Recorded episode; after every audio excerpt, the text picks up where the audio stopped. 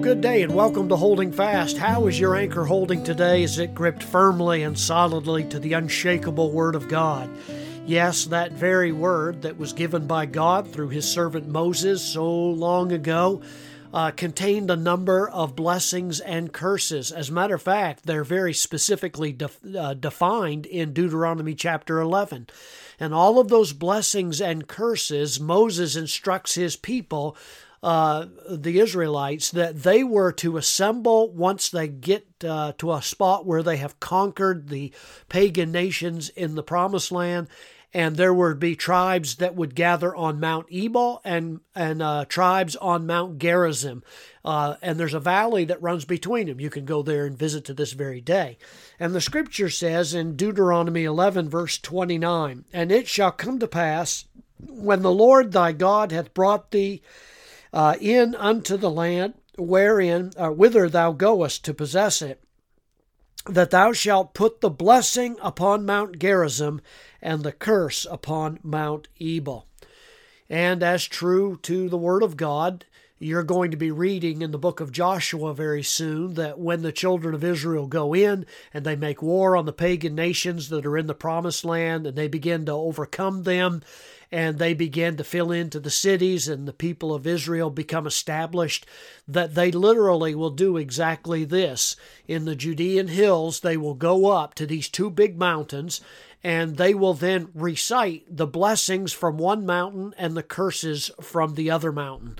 Uh, in fact, we're told in the Bible that Joshua built a uh, a, uh, a God designed altar there with stones that were untouched or unhewn or made uh, made, uh, you know, into uniform blocks, but rather they were just regular rocks and made them into an altar to worship God with and then to read these blessings and these curses.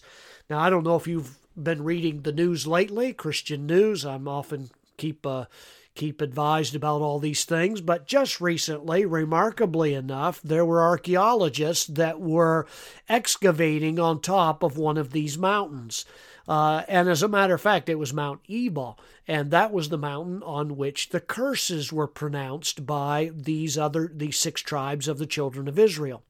And it is very remarkable find. It's blowing away the entire archaeology world because the researchers in uh, found something, an archaeologist deciphered something that was the earliest Hebrew inscription uh, known to humanity right now, and it's called the Curse Tablet.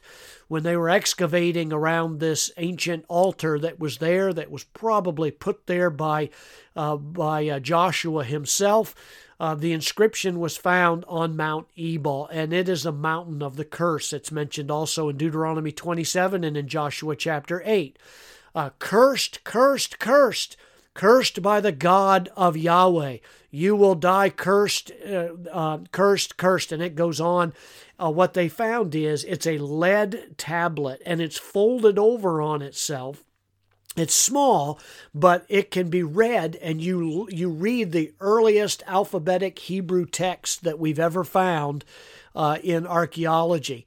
Uh, it's more or less an amulet that would hang around a neck, and it dates to as much as 1400 BC. And ironically enough, or not ironic, but significantly enough, that's the time when Israel began their conquering of the promised land.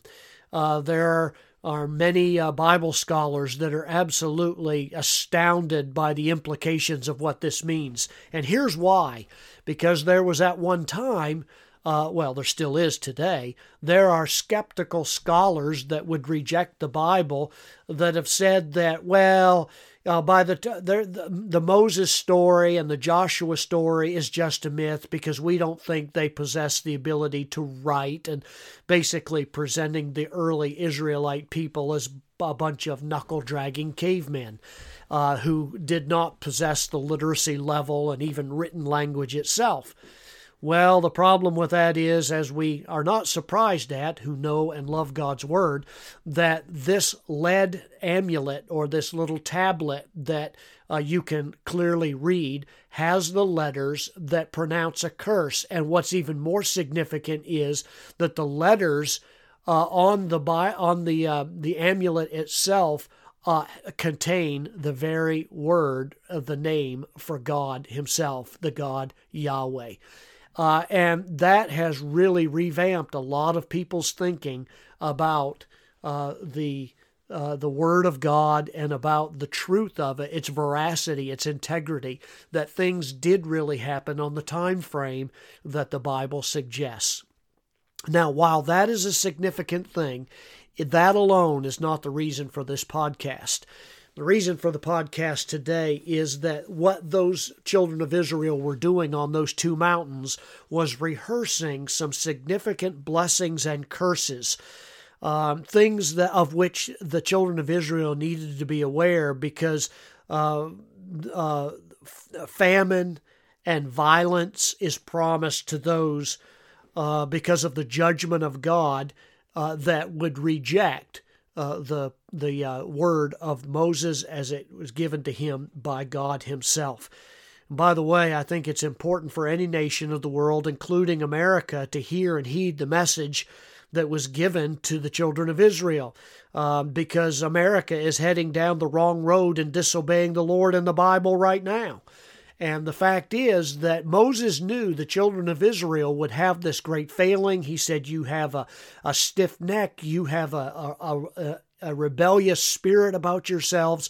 And I'm just warning you right now that the curses that are brought on the other pagan nations, God's going to bring on you if you fail to, to obey His word. And so in Deuteronomy here, and particularly in chapters 26, 27, and 28, uh, God pronounced curses, and he listed so many of them in the way that the curses would be realized. And then he said in verse in verse 45 of chapter 27, he speaks to the fact that these curses would come upon Israel and pursue and overtake them because they would not hearken to the Lord.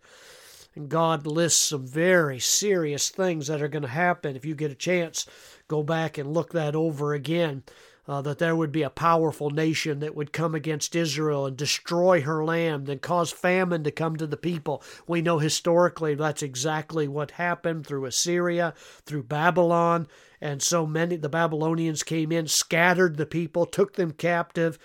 And so at the very beginning, as they entered into God's promise, into his blessing there in the promised land, the people are warned about how serious God takes it that they needed to hearken, to listen to the Lord, that if they did, God would bless the people. And that he would, you know, that's what the Queen of Sheba came to see in Solomon's kingdom about how the Lord, the amazing prosperity that the Lord brought to the nation because his blessing was on it.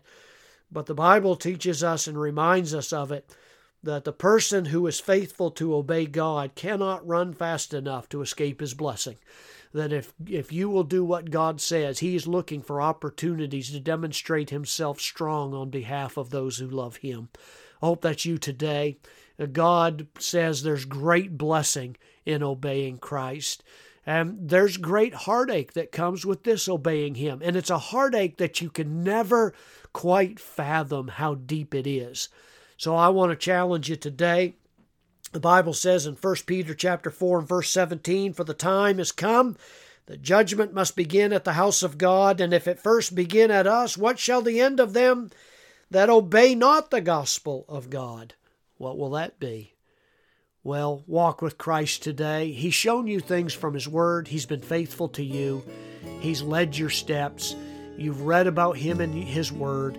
I want to challenge you today. Take those things, like James says, don't look in the mirror of God's Word and then walk away and forget what you see, but rather put it into practice and be a doer of the Word and not a hearer only. God bless you today.